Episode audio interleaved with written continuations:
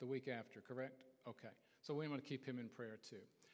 And as we pray for ourselves as we worship this morning, worship is far more than just standing and singing. Worship is the engaging of our hearts and our wills to the will of God. Songs are a part of how we turn our hearts to the Lord. So bow with me, please, and let's consider our God together. Father, we thank you for the morning.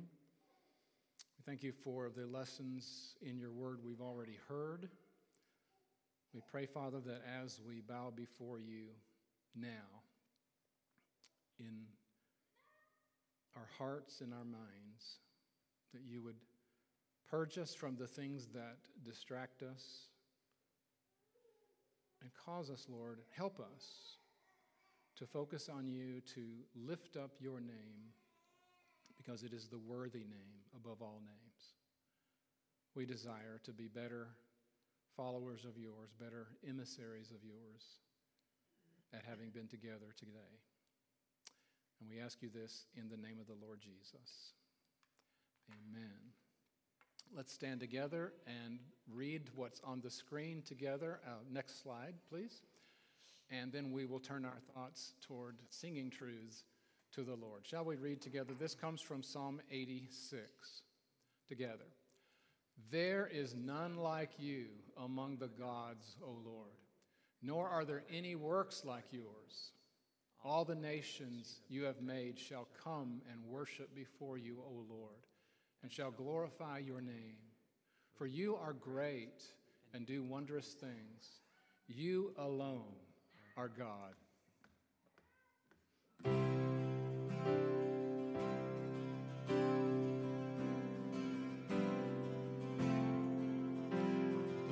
Depths of the earth, from the depths of the sea, from the heights of the heavens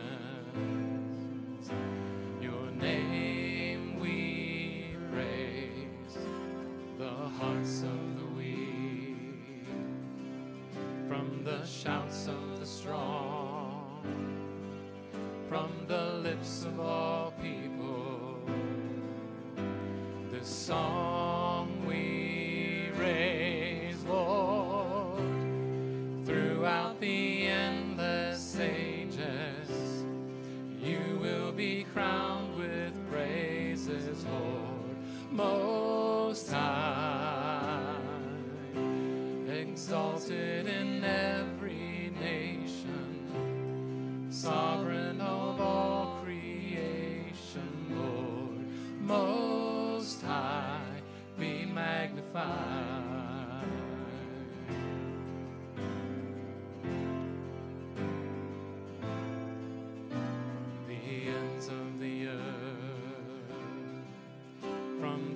depths of the sea, from the heights of the heavens, your name we praise, the hearts of the weak, from the shouts of the strong, from the lips of all people. This song we raise, Lord,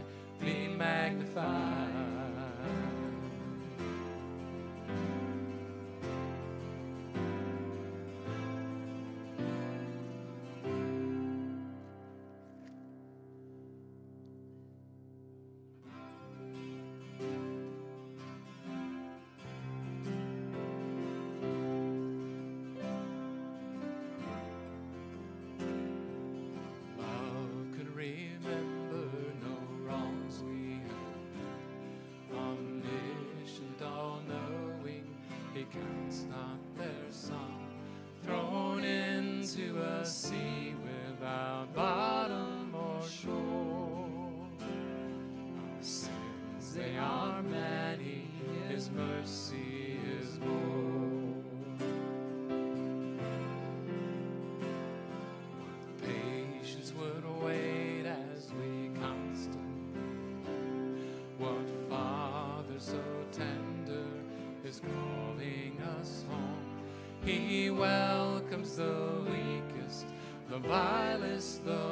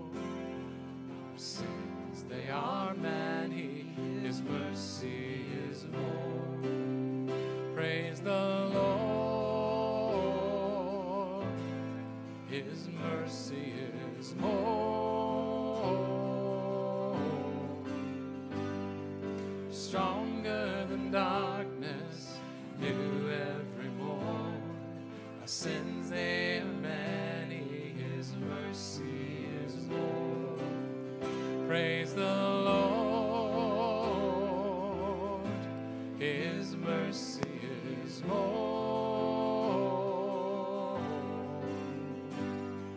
Stronger than darkness.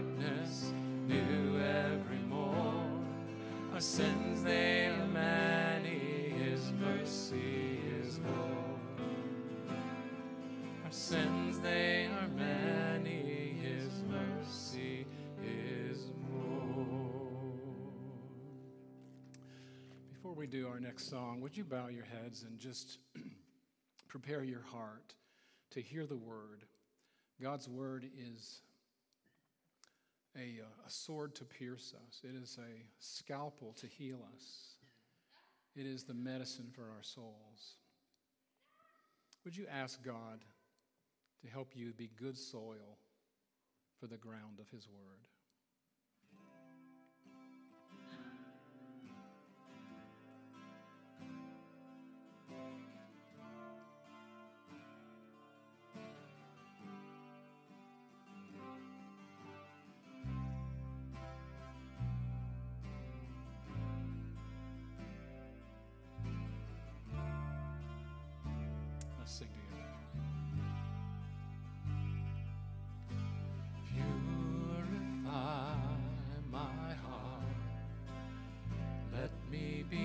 has gone.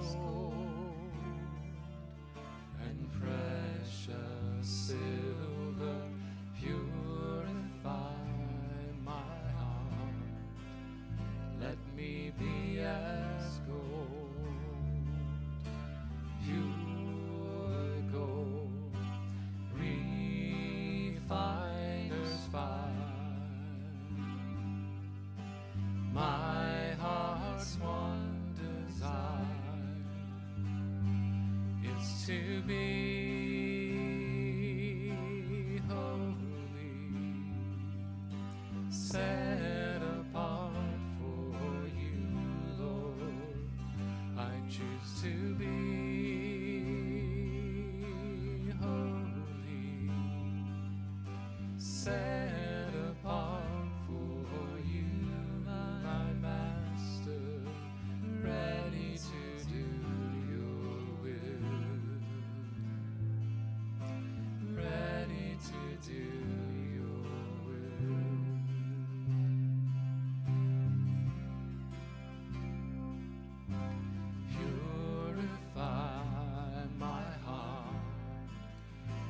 cleanse me from my sin.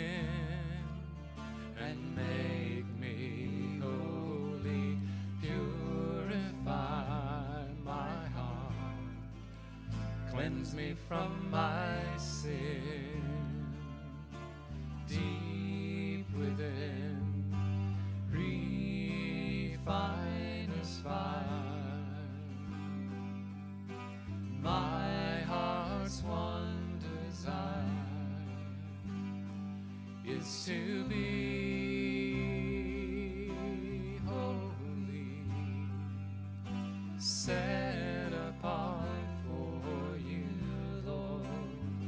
I choose to be.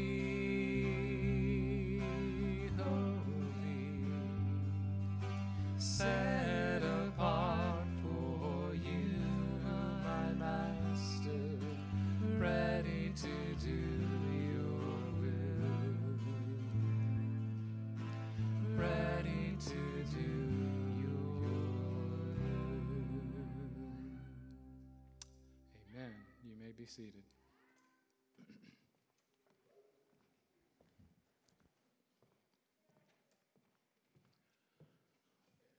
Please turn in your Bibles to Matthew 18.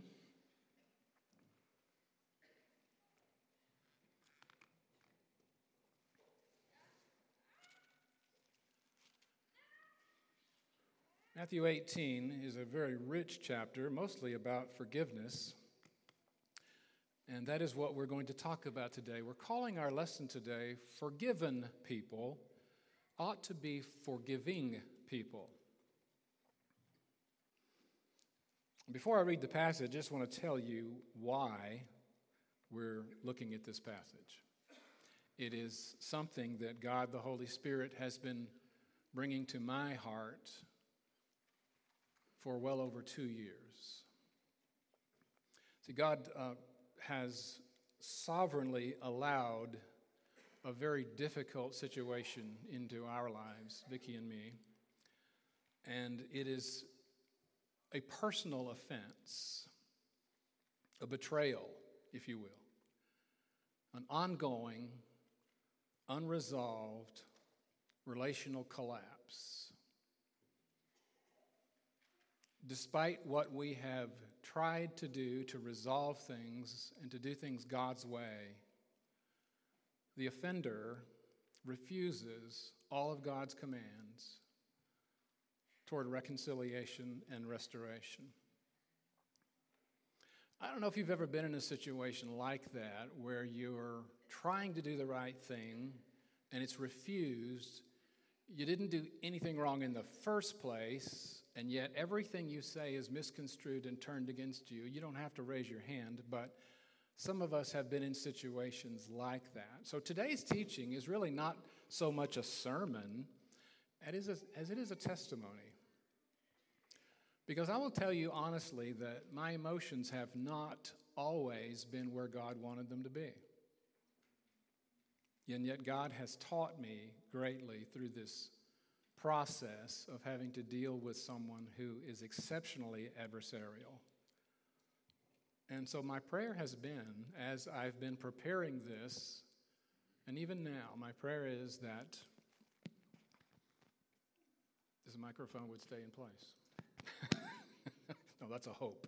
My prayer is that you will benefit from some of the things God has taught me. So here we are at the passage, and let's uh, follow along as I read. And I'm, I'm going to read out of the New King James because it actually captures one of the terms better than the ESV does.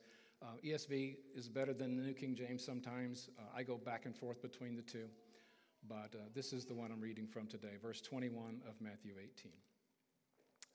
Uh, by the way, I always like it when we rise, when God's word is read. Could, so if you're physically able, would you just do that, please?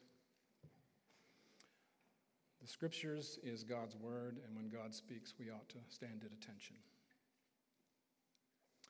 Verse 21 Then Peter came to him and said, Lord, how often shall my brother sin against me and I forgive him? Up to seven times? Jesus said to him, I do not say to you up to seven times, but up to 70 times seven. Therefore, the kingdom of heaven is like a certain king who wanted to settle accounts with his servants. And when he had begun to settle accounts, one was brought to him who owed him 10,000 talents. More on that point later. It is an amazing figure.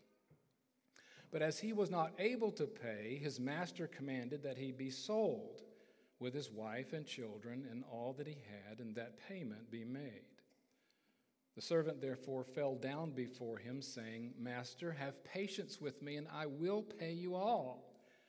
Then the master of that servant was moved with compassion, released him, and forgave him the debt. But that servant went out and found one of his fellow servants who owed him a hundred denarii. And he laid hands on him and took him by the throat, saying, Pay what you owe. And so his fellow servant fell down at his feet and begged him, saying, Have patience with me, and I will pay you all. And he would not, and went and threw him into prison till he should pay the debt. So when his fellow servants saw what had been done, they were very grieved and came, to, came and told their master all that had been done. Then his master, after he had called him, said to him, You wicked servant, I forgave you all that debt because you begged me. Should you not also have had compassion on your fellow servant, just as I had pity on you? And his master was angry and delivered him to the torturers until he should pay all that was due him. So my heavenly Father also will do to you if each of you from his heart does not forgive his brother his trespasses. Lord, we invite you to teach us as we ponder your word together. We need you so desperately. And we ask you in the name of Jesus to not only instruct us, but to change us for your glory and for our benefit. Amen. Please be seated.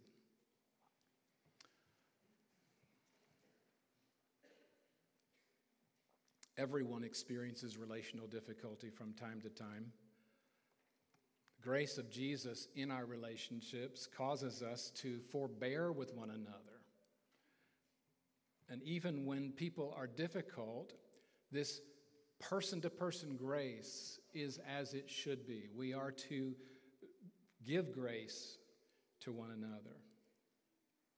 But occasionally, someone comes into our lives whose toxic behavior is that they seem to be blind to their own behavior. And the offenses that they cause actually erode relationships.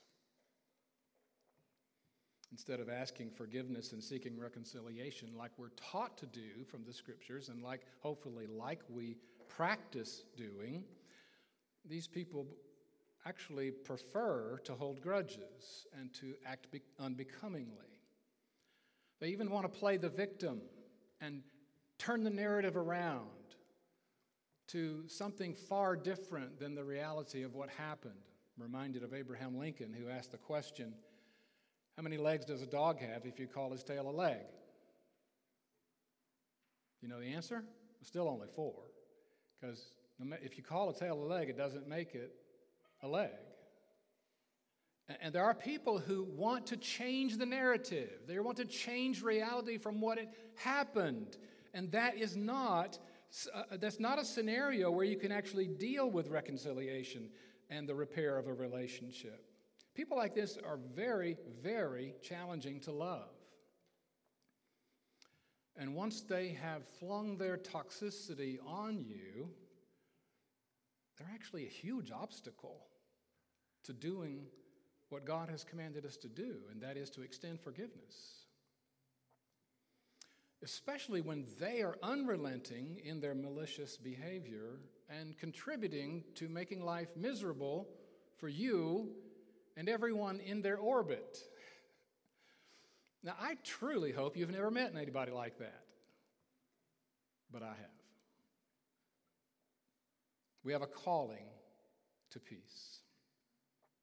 The resurrected Jesus Christ calls us to live by his power and to forgive our offenders as he has forgiven us. Isn't that not the obvious teaching from that parable?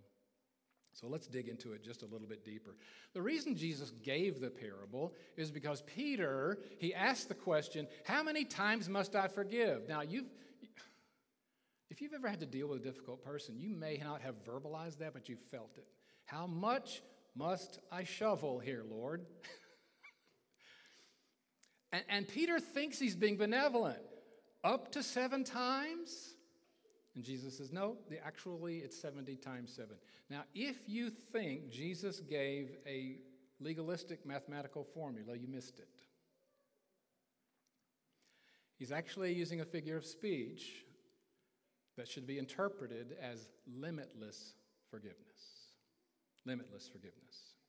Uh, by the way, can you imagine Jesus standing beside you and as, as offense number 491 happens, and he says in your ear, All right, that's 491, you're off the hook now. Just do whatever you want. Isn't that ludicrous? And besides that, if you've been keeping score at all, that's not forgiveness, is it? You see, Paul said it this way in 1 Corinthians 13, verse 5 love does not keep an account of wrong suffered. Why does Jesus want his followers to be forgiving people? Because he's the creator. He made us body, mind, soul, psyche, everything about us. And he's the redeemer, and he knows how toxic unforgiveness, when it's allowed to fester, can become in our hearts. Hebrews 12 says this Pursue peace with all people and holiness without which no one will see the Lord. Looking carefully lest anyone fall short of the grace of God, lest, catch this now, lest any root of bitterness springing up cause trouble, and by which many become defiled. Unforgiveness, beloved, is the poison we drink hoping someone else will die. Paul Tripp says it like this. He, he reminds us in his wonderful book, Instruments in the Redeemer's Hands. Sinners tend to respond sinfully to being sinned against. Can I get a witness? Every one of us has been there. And that's the very reason why God has given us this amazing instruction so that instead of unforgiveness infecting our hearts and the hearts of everyone around us, we might learn how to walk in his resurrection life. You with me on that point? You ready? Ready to dig in? All right, let's do it. Here's the master's forgiveness, first of all. We just want to look at the text. So the master sought to settle accounts. By the way, your Lord Jesus, he is such an amazing teacher. Something happens and he instantly comes up with a story to illustrate the point. I can't do that. Most of you can't. He's amazing. That's why they called him master and teacher. But so in the story, the master wants to settle accounts with his slaves and debtors, and there is a slave that owes 10,000 talents. Now, we don't use the talent as a measure in our day, so let me just explain to you how, what a debt of 10,000 talents looks like. First of all, we need to understand that people in Jesus' day were paid approximately a denarius for a day's wages. A talent represented 20 years worth of wages. Now that's a lot, isn't it? Now we got to multiply that times 10,000 and we come up with 200,000 years of indebtedness. Beloved, that's nearly 3,000 lifetimes and immediately we see, and as they saw, the people listening to this parable saw, that there was, this is an absolutely impossible debt to ever repay. And Jesus meant for this figure to overwhelm the minds of his hearers because of its impossibility. But what did the master do? The master had compassion on his servant who had a debt he could never repay. And what did he do? He zeroed the account. By the way, let me put this in perspective for you. The entire nation of Israel only owed 900 talents to Rome per year. That's the national debt to Rome.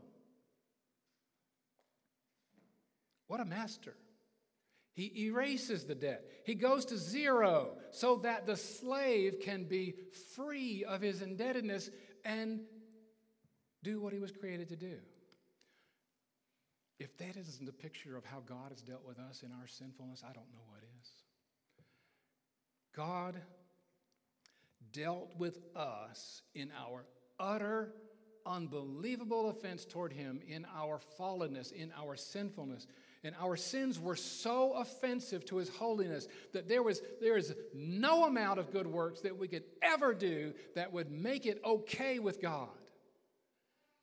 God erased our debt because someone else, our Lord Jesus, took our debt and paid the debt for us. Now, I actually did a little math and, and compared it. I went to census.gov and I found the mean, the average mean income in 2020 for most American families, and, and I'll spare you all the boring details. But a comparable debt in our day is 13 billion 350 million dollars. How would you like to owe somebody that much money? Do you know if you stack those dollars on top of each other, it would go 1,088 miles into space. So that sounds like a lot, Dave. Let me put it in perspective for you. Commercial aircraft fly seven or five miles high, depending on their assigned altitude. We're talking 1,088. The International Space Station orbits the Earth at 227 miles high. 1,088 miles. This is a debt you could never repay. This is a picture of how God has dealt with us in his magnanimous forgiveness toward our sins. And yet, here's another servant who, who's forgiven this kind of debt, and he goes and finds somebody that owes him four months' wages 100 denarii. Four months' wages. And what does the second servant do? He asks the same thing that the first servant asked Can you give me time? I'll pay. Give, have mercy on me. And what does he do? Forgiven servant refuses to forgive, but demands punishment for the debt. Now, everybody who heard this parable, I promise you, because you and I feel it too, we've got an emotional reaction happening, don't we? That's ridiculous. How can you be forgiven so much and not be willing to forgive so little? That's exactly where the Lord Jesus wants us to come to in this parable. And I want you to, I've listed some things, I've got a couple of slides to show you as well, but I've got some things to show you that God wants us to learn this morning. The emotional reaction is how could anyone who's been forgiven a debt like that not forgive a lesser debt? See, the clear teaching of Jesus' parable is that we ought to forgive like the Master has forgiven didn't say it was easy. We'll deal with that shortly. But that is what is teaching it. Can you see that? Let me have a show of hands. Can you see that in the parable? It's there. That, that is the teaching. Erase the debt. Make the choice not to hold the debt over the slave's head. And some may object, Dave, how can I do that? That person hurt me so deeply. Well, we're not denying reality. Yes, the offense is real. The pain of the offense and its impact is real.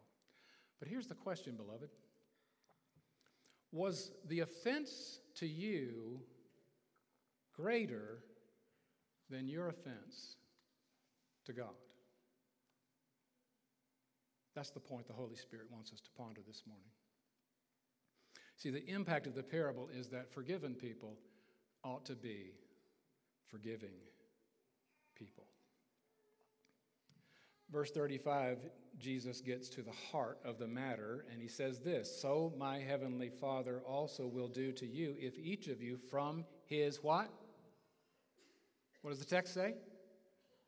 From his heart does not forgive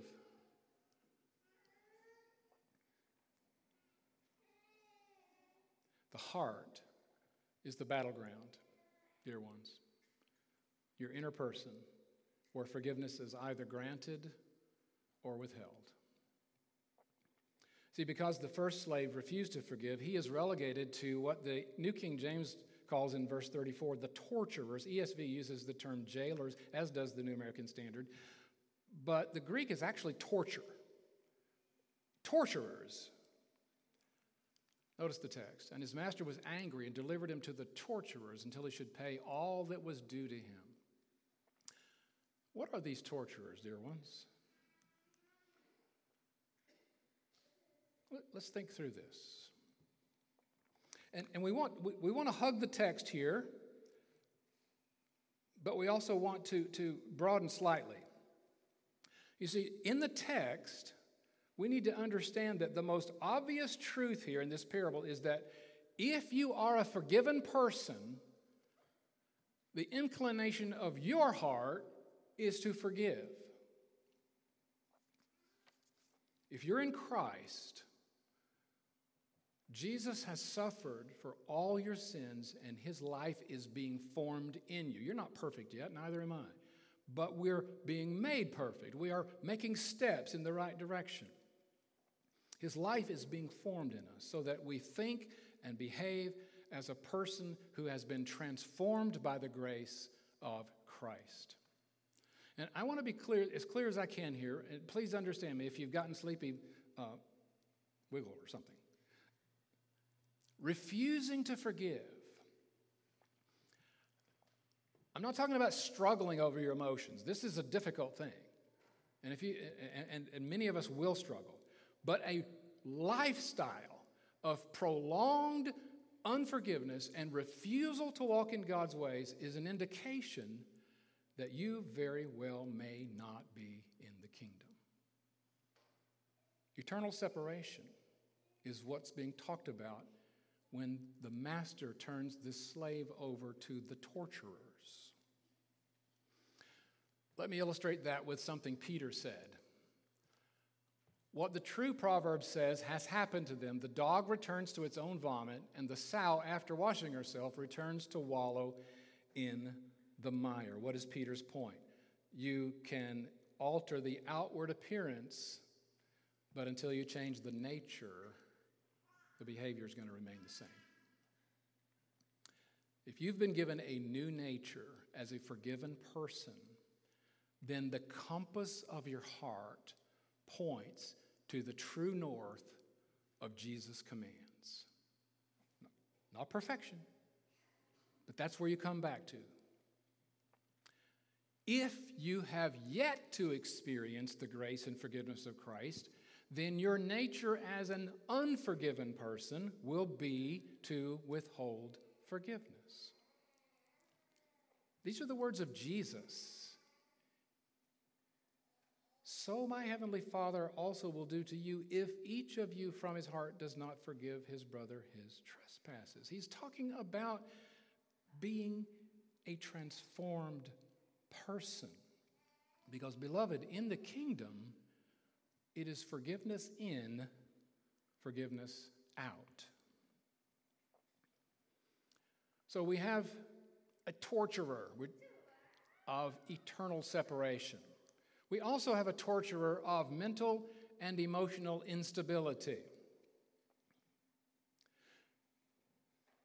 To be perpetually unforgiving is to ingest the toxin of unforgiveness and bitterness into your own soul, whereby you begin a digression into a deeply unhealthy mentality, which, you could, which could even lead you to emotional and mental instability. We see this illustrated in 1 Samuel with King Saul. King Saul disobeyed the Lord's commands he subsequently went into humanistic thinking and behavior. He refused to recognize David as the rightful anointed king to come. It led him to jealousy toward David and to deranged and tortured thinking that even led him to try to kill David.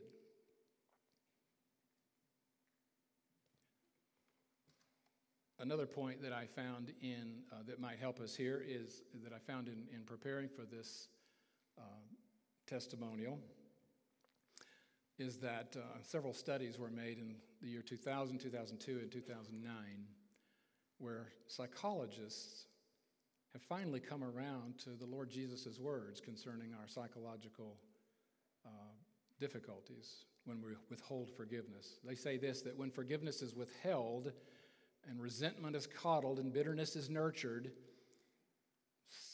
symptoms like chronic stress responses, uncontrollable emotional responses, depression, and in the worst case, worst case paranoid personality disorders.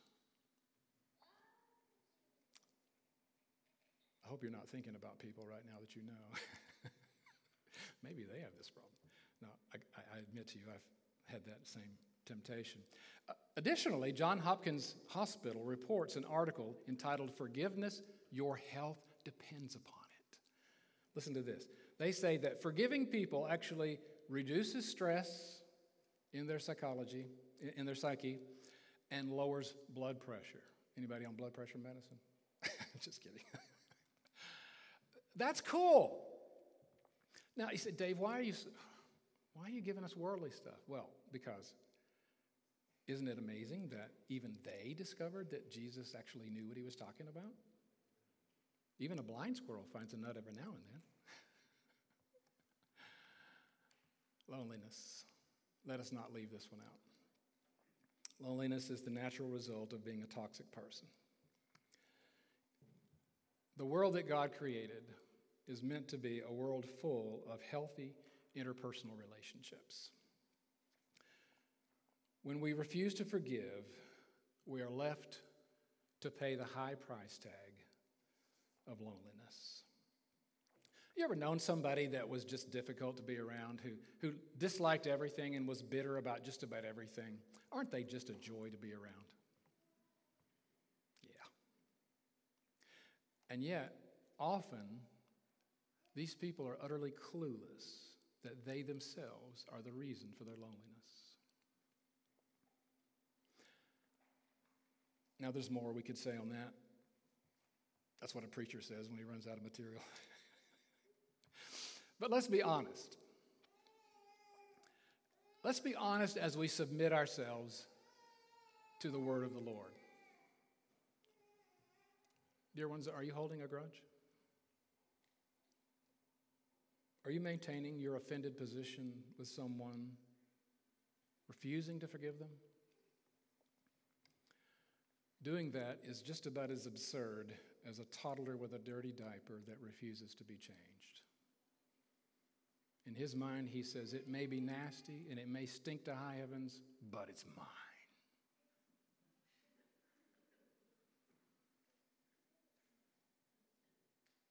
Silly, isn't it? More seriously, let me ask you this. If you're withholding, if you're holding grudges, if you're withholding forgiveness from someone, why are you disobeying Christ? Why? Because according to Jesus, forgiven people are forgiving people. Do you remember the, the words of your Lord as he hung on the cross in your place, in my place? With the nails in his hands and driven through his feet, with blood pouring off of him and staining the ground below. He said, It is finished. I can't even begin to mimic the tone and the agony that he cried that with, but what was he talking about? God's wrath was finished. All sin of all humanity of for all time was being paid for by his willing substitutionary sacrifice. And, and beloved, whether you are the offender or the offended, the remedy is the same. There is a fountain filled with blood drawn from Emmanuel's veins. And sinners plunged beneath that flood lose all their guilty stains. You must identify with that thief on the cross. Listen to another verse. The dying thief rejoiced to see that fountain in his day. And there may I, though vile as he, wash all my sins away. That's something that God has been driving to my heart over the last two years. You see, the, the offense was real, the, the, the, the refusal for it to, to be reconciled is real, the pain is real, and as we have sought to do the right thing and it is rejected, I often see that some truths here. One is that there's nothing as my emotions are riled, I have to come back to this, and this is the blessed Spirit of God that brings me here. There's nothing anyone could do to me that could be greater than my offenses toward God. How then can I withhold forgiveness from a fellow sinner when I have been forgiven all my offenses before the most holy God, a debt that I could never have repaid? When God allows me to be hurt by someone, no matter how innocent I may be or how calloused they may have been, it is a picture of me before God. Me, the constant offender. Me, the calloused offender. Me, the high handed rebel against God's grace. And instead of wanting judgment, God has taught me and is teaching me to see my offender as simply a person in need of Jesus' transforming touch. I, I, admit to you that I have wanted judgment. I'm not proud of that, but I have. But immediately, the conviction of the Spirit causes me to remember that I'm the one that deserved God's judgment. And I did not receive God's judgment, I received His mercy. And that is precisely what He is asking me to do to my offender, for my offender. Another lesson God's taught me is that my reactions are the barometer of my heart's true needs. It is these painful and sinful emotions that I have that show me how much I need the grace of God right now, in the present tense, to continue to cleanse my heart from the presence of evil. And you know what that causes me to do, beloved? Don't forget, by the way, it took me two years to get here, okay? this has been a long struggle. But it causes me to actually thank God for the difficulty of the situation that He has sovereignly allowed into my life because it allows me to come nearer to Him. Once I see how much my heart, by its ugly demonstrations, needs Him.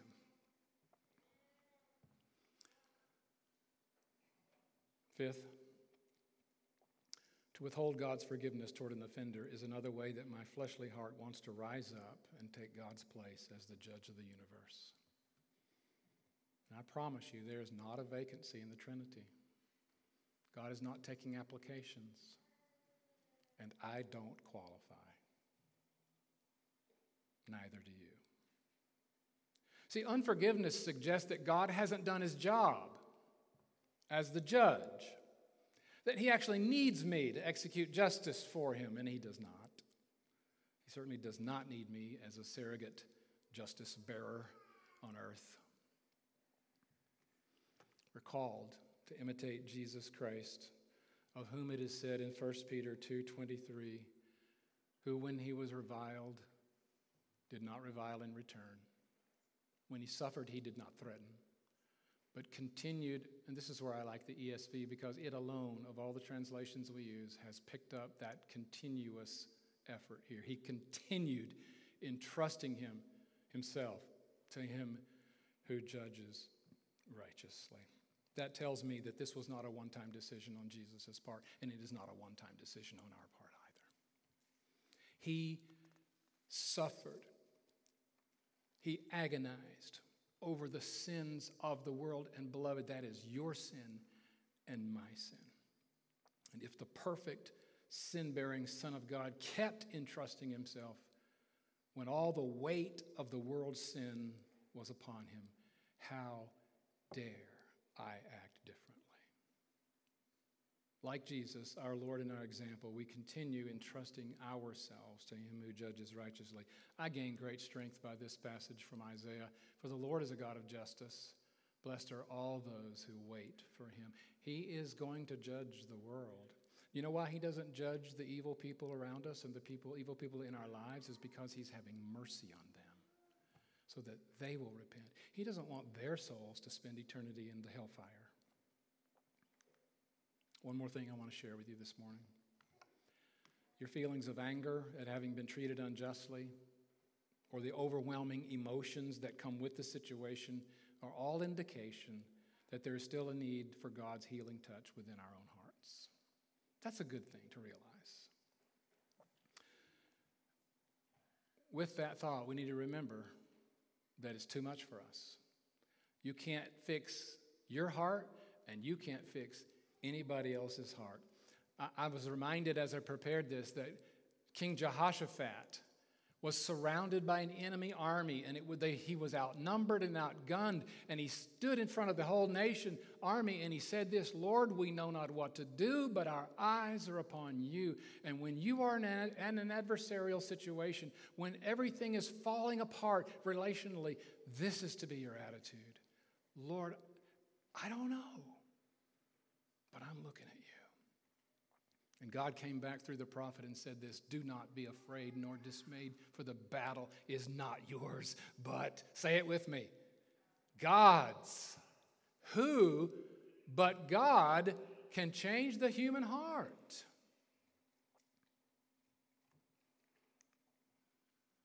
Forgiven people ought to be forgiving people.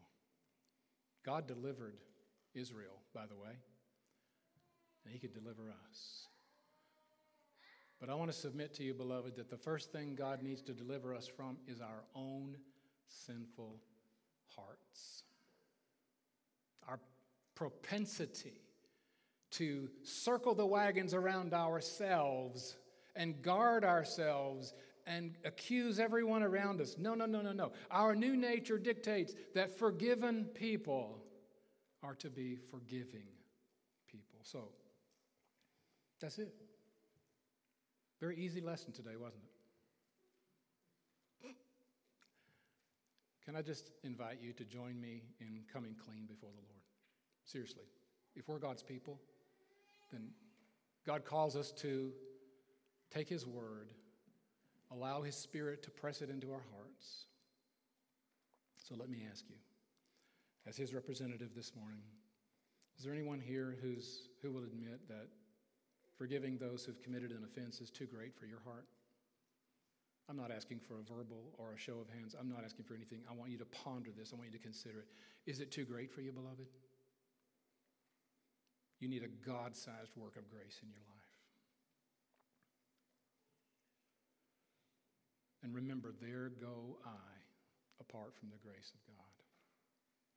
God forgave you a debt you could never possibly repay. Therefore, as a forgiven person, we forgive. I want to tell you about something I read a couple of years ago. It's a true story. Three men approached the communion table together. The one in the middle was Steve Saint. Does that name ring a bell? One on one side of him was his son, the other, one on the other side was a man they simply referred to as grandfather. Grandfather's real name was Mincaye.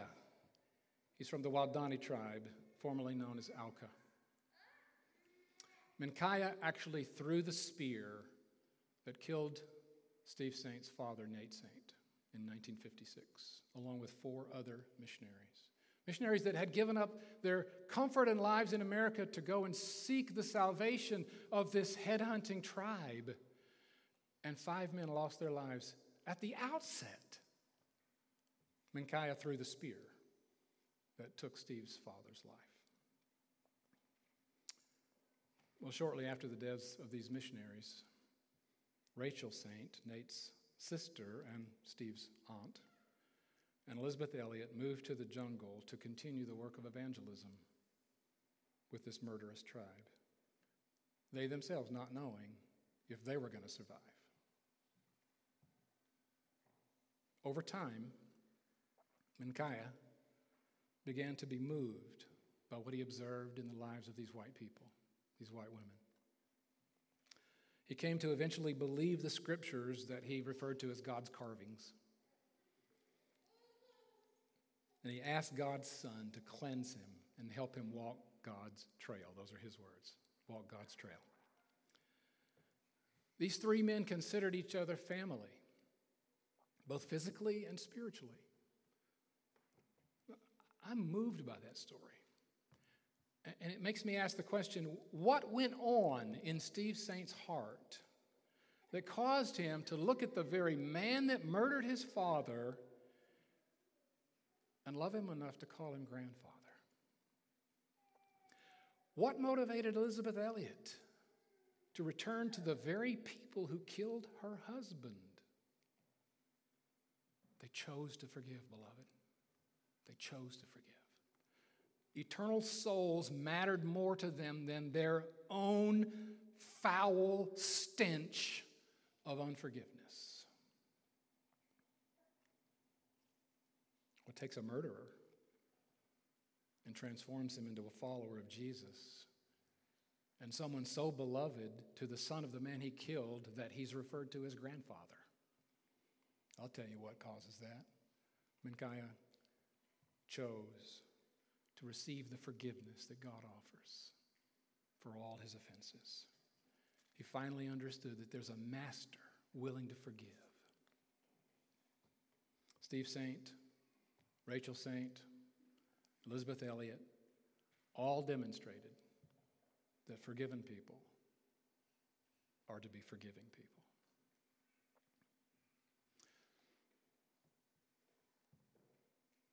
I don't know all your hearts, and I want to ask you right here in front of God and everybody is there anybody in the room that may have seen God's magnanimous heart to forgive you for the first time in your life?